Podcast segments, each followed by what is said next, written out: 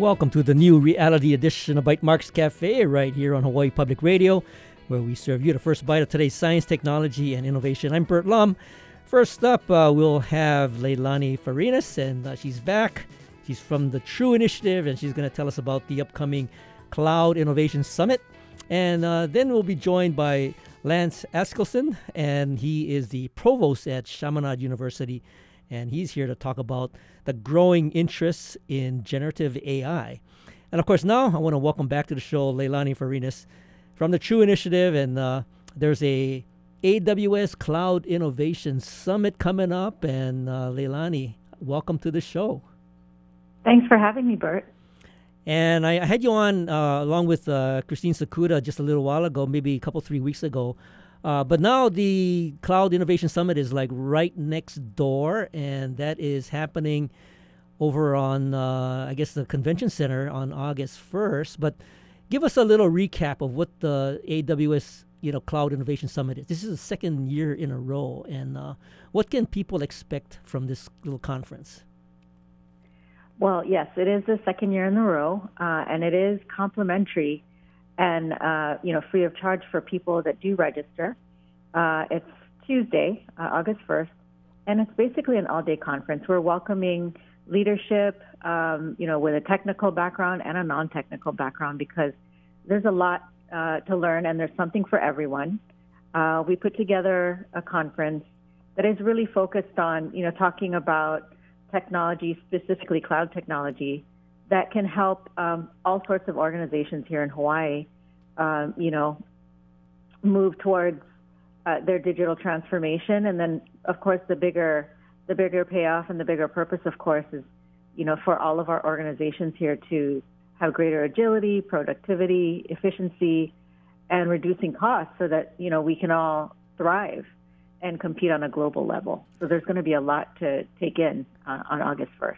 So you know whether you're a small business or a large business, uh, there's a there's a cloud solution for you. There is. So uh, the good thing about it is we've expanded uh, the, the, offering for this year. So last year was private, public, and nonprofit. Mm-hmm. Uh, this year uh, we've added in the defense sector as well.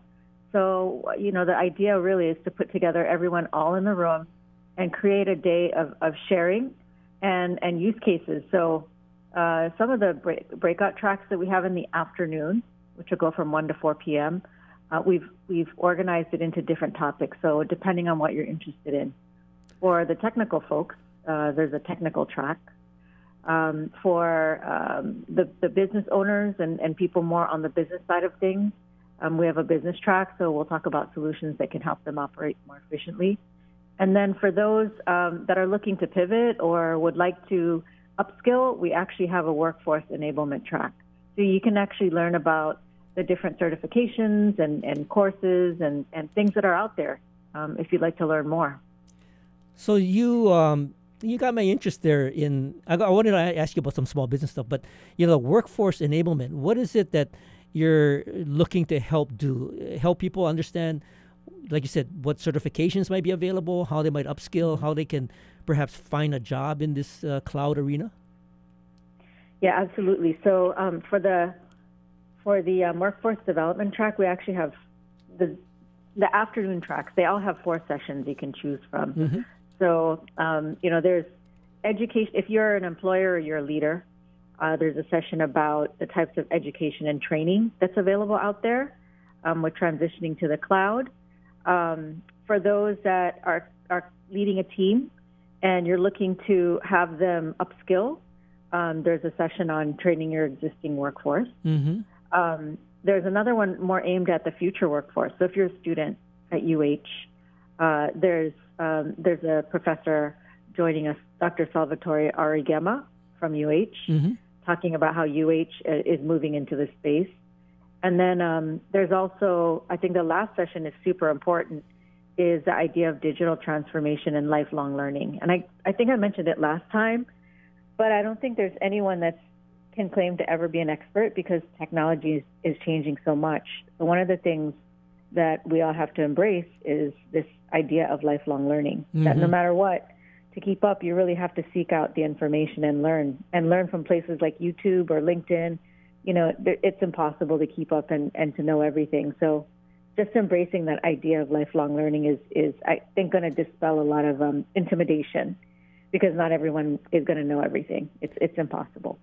So Leilani, you know, when if you're a small business, let's say you you um, uh, have a, a let's say a jewelry shop or you're you're uh, doing um, you know T-shirts or something, how, how how would you suggest they look at this opportunity for cloud? And and the idea here is that you know it's not like stacking up a bunch of computers in your business and and doing it from your desktop, but leveraging the internet and accessing some of these applications that are now resident in the cloud. And the cloud could be a data center that's on Oahu. It could be a data center that's located on the on the continent somewhere.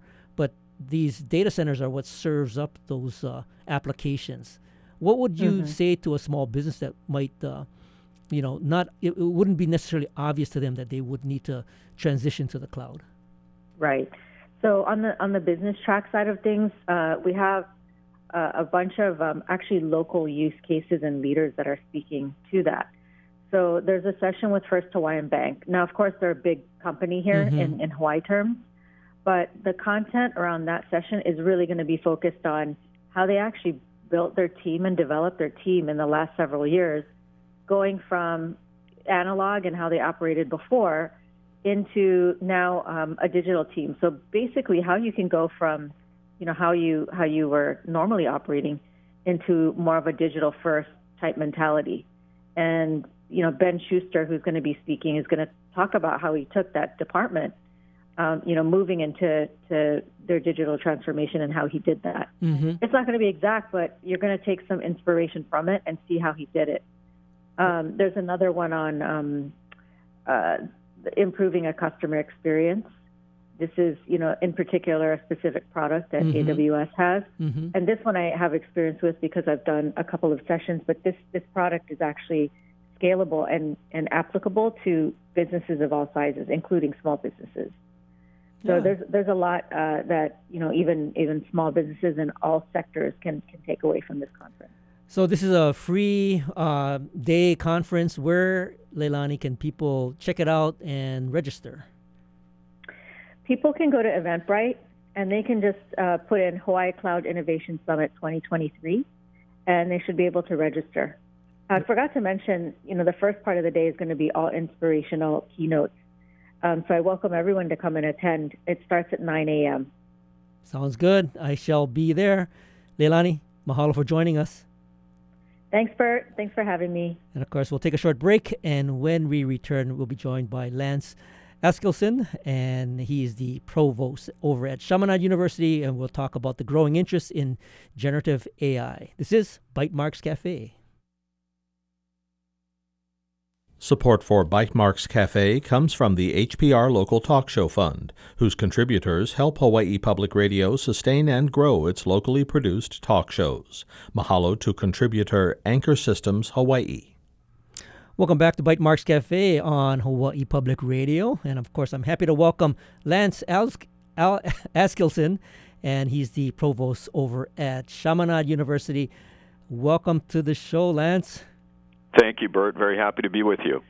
And I'm I'm I'm happy to have you on. Uh, it's always interesting to talk about some of these latest technologies, and and of course, you know, a lot of people, whether it's in the media or even the uh, colleagues, are talking about things like Chat GPT and generative AI, and, and maybe just for the sake of level setting, um, maybe tell us a little bit about what you know we've often heard of just AI, artificial intelligence, but what is generative AI? Great question, Bert. There's a lot of misunderstanding about ChatGPT and BARD and similar generative AI technologies. At their core, they are something called large language models. You may have heard this mm-hmm. uh, in discussion of these technologies. And large language models are just what they sound like. They're uh, enormous databases of hundreds of millions of examples of language use that have been crawled and analyzed by algorithms that have been built into these technologies, into these so called artificial intelligences. And so, what ChatGPT does is it reconstitutes language based on a set of algorithms which are basically rules or prompts for a set of procedures to, to solve a computational problem. And it operates those uh, under the context of language. So if you ask a, a WH question, it will trigger a particular algorithm for a what, a why, a where, and it will then interpret each word that is produced and the structure of that query, that input, in order to uh, output a meaningful response or a seemingly meaningful response. Mm-hmm. And it's really a, a, leap forward in technologies that have existed for a very long time. Uh, I'm a, a, professor of linguistics, and in linguistics for 50 years we've had something called corpora, which are you know just databases on someone's computer that they query with simple computer programs to find matching words or matching phrases. And as that technology has evolved, uh, we've gotten technologies that you recognize, like autocomplete, uh, chat uh, chat uh, uh, bots on you know customer service websites. Mm-hmm. This is a leap forward, obviously, but I think people need to understand that it, it is not, in fact, a, a learning intelligence. It's refining its algorithms, but it's really just a much more sophisticated version of some of these technologies that we're more familiar with, at least at least at this point in time. And and you, you made an excellent point there about your your sort of entry or perspective on this subject, uh, coming at it from a li- linguistic standpoint. And I think what is so interesting to me is that, you know, we've sort of seen the evolution of this where, you know, you have uh, sort of natural language queries and and uh, autocorrect, and you know, you sort of get the idea that if if the computer, if you're in an application like Gmail and it sort of completes the sentence for you, something's happening on the on the back end that's uh, analyzing what would be the most probable completion of that sentence. But now this is taking it to a whole nother level of actually taking a natural language query and, and, and you know writing a pretty good uh, uh, response in the form of perhaps many paragraphs. Yes. Indeed. Well, and that's um, a particular concern for me as provost of a university mm-hmm. because one of the chief, um, you know, utilizations of ChatGPT has, to, has been to produce large pieces of text, sometimes essays, and there's some legitimate concerns around uh, issues of plagiarism and and just academic integrity. But the truth is that um, pedagogical interventions like those we we use here at Chaminade University can really um, obviate the need to to search for plagiarism. So all you have to do is make sure that students have a process-based approach to writing to avoid some of those pitfalls. And in fact, ChatGPT and those technologies can be incredible research tools. So, one of the principal means by which uh, many universities, including our own, are starting to use ChatGPT is to do things like annotated bibliographies, to um, automatically search the internet, pull uh, sources that then the students, or in some cases the researchers, use to further uh, interpret and then construct their own persuasive essays or their own research essays. But the broader issue that you raise is one of really an understanding of the limitations of generative AI in its current forms. So, um, whether it's ChatGPT or some of its competitors, they are all limited by the data, the textual data upon which they are trained. Now, we don't know exactly all of the training materials, but there have been some investigative reports in the Washington Post and the New York Times that have really laid bare some of these databases. And there are hundreds of millions of uh, textual examples that these technologies have been trained upon. And so they're very convincing in producing, uh, you know, sophisticated language up to five paragraphs in length. Mm-hmm. The problem is they're not producing anything new, so they're not actually creating anything that they haven't been trained upon. Mm-hmm. And so, you know, the, the Chat GPT of today can never be the Pythagoras of ancient uh, Greece in creating the Pythagorean theorem mm-hmm. of, you know, establishing Euclidean geometry. It can't be the Noam Chomsky of the 1960s, you know, helping us to discover new ways of thinking about language and universal grammar. It can't even be a creative, you know, a poet or songwriter. It doesn't have the ability to do those creative things. And so that's a very important limitation uh, that we encourage our students here at Chaminade and we encourage the public to keep in mind as they start to use these technologies. Now, um, I've you know I've got a bunch of questions, and and but I you know what you've uh, kind of opened the door to is is the huge resource of of uh, textual knowledge base that's out there that these uh, systems are learning from. Indeed. And and you know you had Chat Chat GPT, and I understand Chat GPT four uh, perhaps has a more let's say refined a data pool to to draw from. Uh, what how would you describe the difference between let's say ChatGPT three and four, and and is there any sense on, on from your perspective on how um, curated some of that information is, and, and to minimize perhaps some of the, the, the disinformation or the um, uh. sort of the, the, the negative uh, uh, um, textual responses or references to uh, things that are that are out there. Perhaps even you know false uh, information that might uh, you know sort of permeate through through the web. Uh, therein lies the rub. I think that is one of the really leading legitimate concerns about about all of these new generative AI technologies. It's what is the accuracy uh, accuracy of the information that's being uh, uh, provided in these outputs of algorithms. The, the truth of the matter is, you asked a very important question. What's the difference between these these different iterations of ChatGPT? We've heard a lot about ChatGPT 3.0, 3.5, 4. The truth is no one outside of the programmers that have created ChatGPT actually know. There was a, a commitment by um, ChatGPT's parent company to share the algorithms, the training algorithms that they've used to create that uh, that model. And although some information has been shared, uh, most of it is quite opaque. And so we don't know precisely what the algorithms are, how they've been trained to sort out disinformation. What we do know through, um, you know, evidence-based experimentation, researchers going in and querying ChatGPT and getting a lot of inaccurate information. It's been in the news quite a bit. Mm-hmm. I think the most interesting thing is a week ago, Stanford published a very rigorous, uh, not a meta study, but an exam- examination of some recent research uh, in a single paper looking specifically at ChatGPT and the difference between 3.0 and 4.0. And they've actually determined that it's gotten less accurate on certain computations. And what's surprising is those computations are mathematical.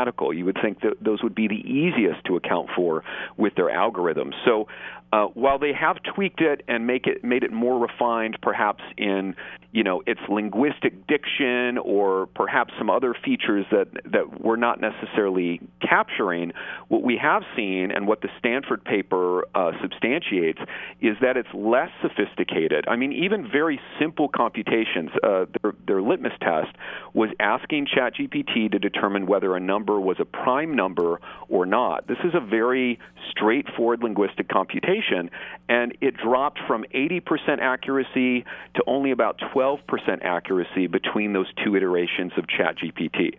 So, again, what we don't know about the underlying architecture of this technology is concerning, but it's undoubted, it's, it, it's clear that this offers tremendous potential to make work more more efficient, to make uh, research more efficient, to make education more efficient. But it has to be harnessed in a very intentional way.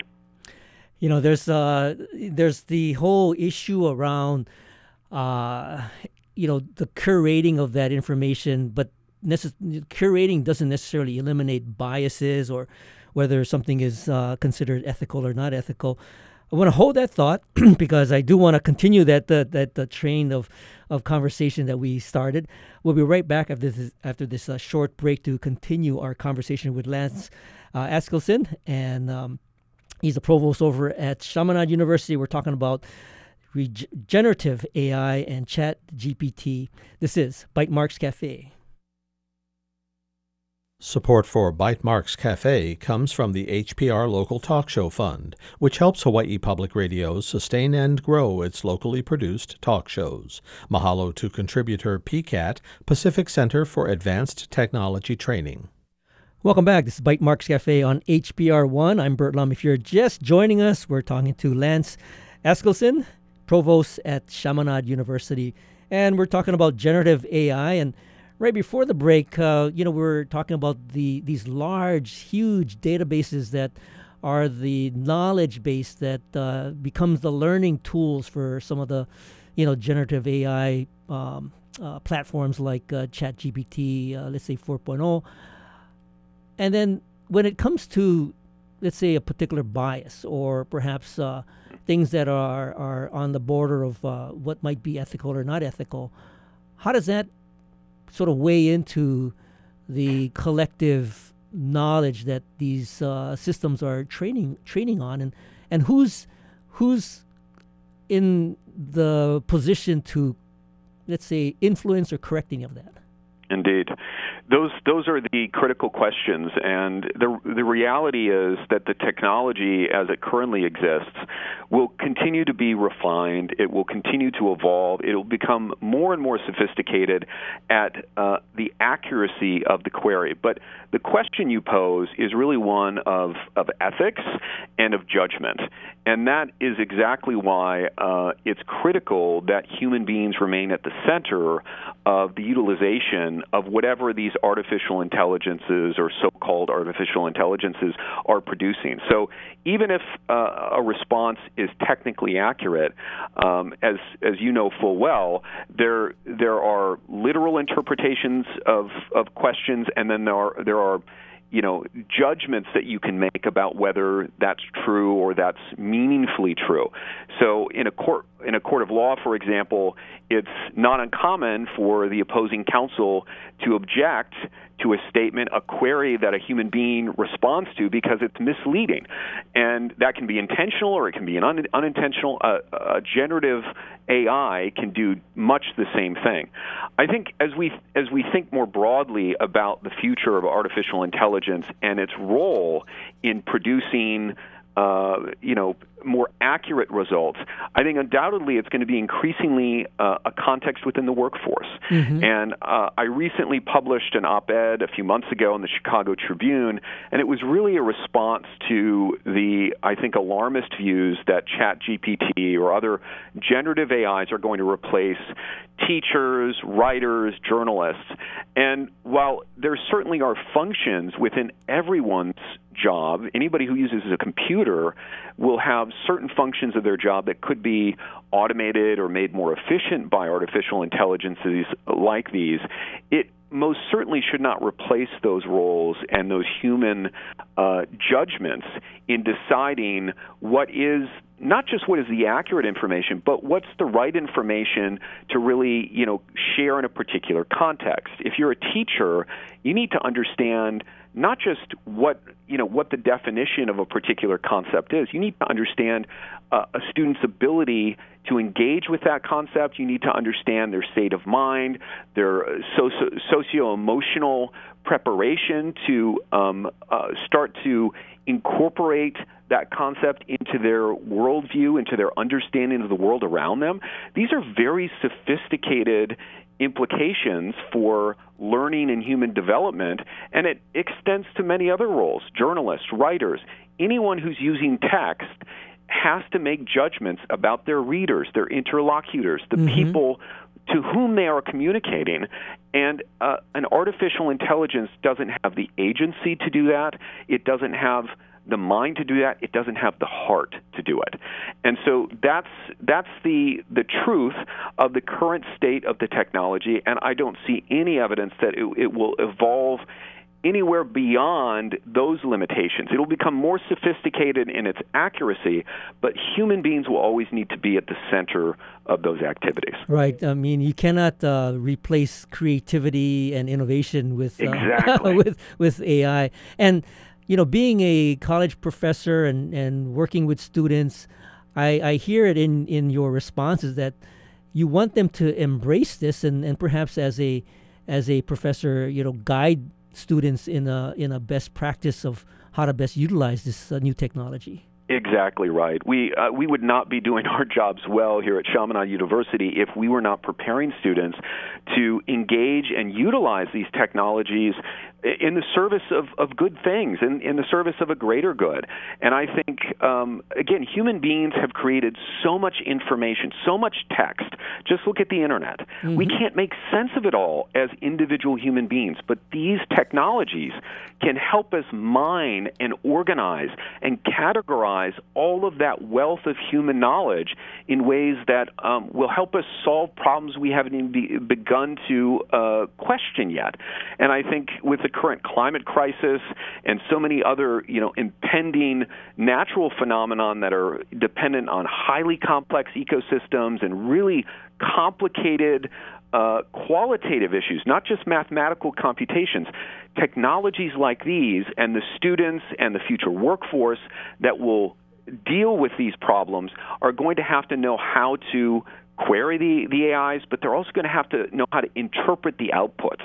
And so I think that's the exciting thing for me as a college professor is introducing these technologies. They're, they're still very nascent, but helping students to understand their role in not just guiding them in terms of asking questions, but then interpreting and evaluating what is spit out of these technologies, what is what is produced as a result of their queries. And that's where again we keep the human being at the center, and we're given the opportunity to um, really guide the future ourselves in ways that are ethical and intentional. Now, Lance, uh, if I take your class, can I then get certified as a prompt engineer? we have not created that major yet, but it, it could be on the horizon. I think everyone is asking themselves that question. What are the future, um, you know, majors or, or career titles that we need to start thinking about now to put our students and, and our young people in the in the right position to be successful? Well, you know, that's going to be, I think, uh, a great opportunity. I'm already seeing uh, posts for these uh, prompt engineers. So I, will keep track of uh, what Chaminade, what kind of uh, curriculum changes might uh, revolve around generative AI. So I, I really appreciate all that you've just shared with us. Now, from from a listener standpoint, where can people find out more about the, the work that you're doing and and maybe you can provide a, a, a bibliography of some of the uh, pieces that you've written. Absolutely. Well, they could just go to chaminade.edu, and if they click on the news tab, they'll find a number of articles related to some of these issues. And um, we're not the only university, obviously, working on this. We work with our colleagues across uh, the state of Hawaii, across the nation. But I, I, really encourage the public to, to stay informed. Very good. I'll put that uh, link up on our show notes. Lance, Askildson is the provost over at Chaminade University and a great resource to talk about uh, generative AI. And of course, I want to thank you, Lance, for uh, joining us today. Thank you, Bert. Aloha. And thank you for listening to Bytemarks Cafe. Join us next week when we'll hear about the Sea Grant program and indigenous science. If you miss any part of this edition, you can find the podcast of tonight's show on bytemarkscafe.org. And if you have any comments or suggestions, feel free to email me at bytemarks at gmail.com. Uh, and of course, you can find me all over social media at Bytemarks. Your, uh, of course, our engineer is David Chung. You can catch us on HPR One every Wednesday or anytime via the HPR app, iTunes, Google Podcast, and Stitcher. You stay safe, you stay awesome. We'll see you next week on another edition of Bytemarks Cafe.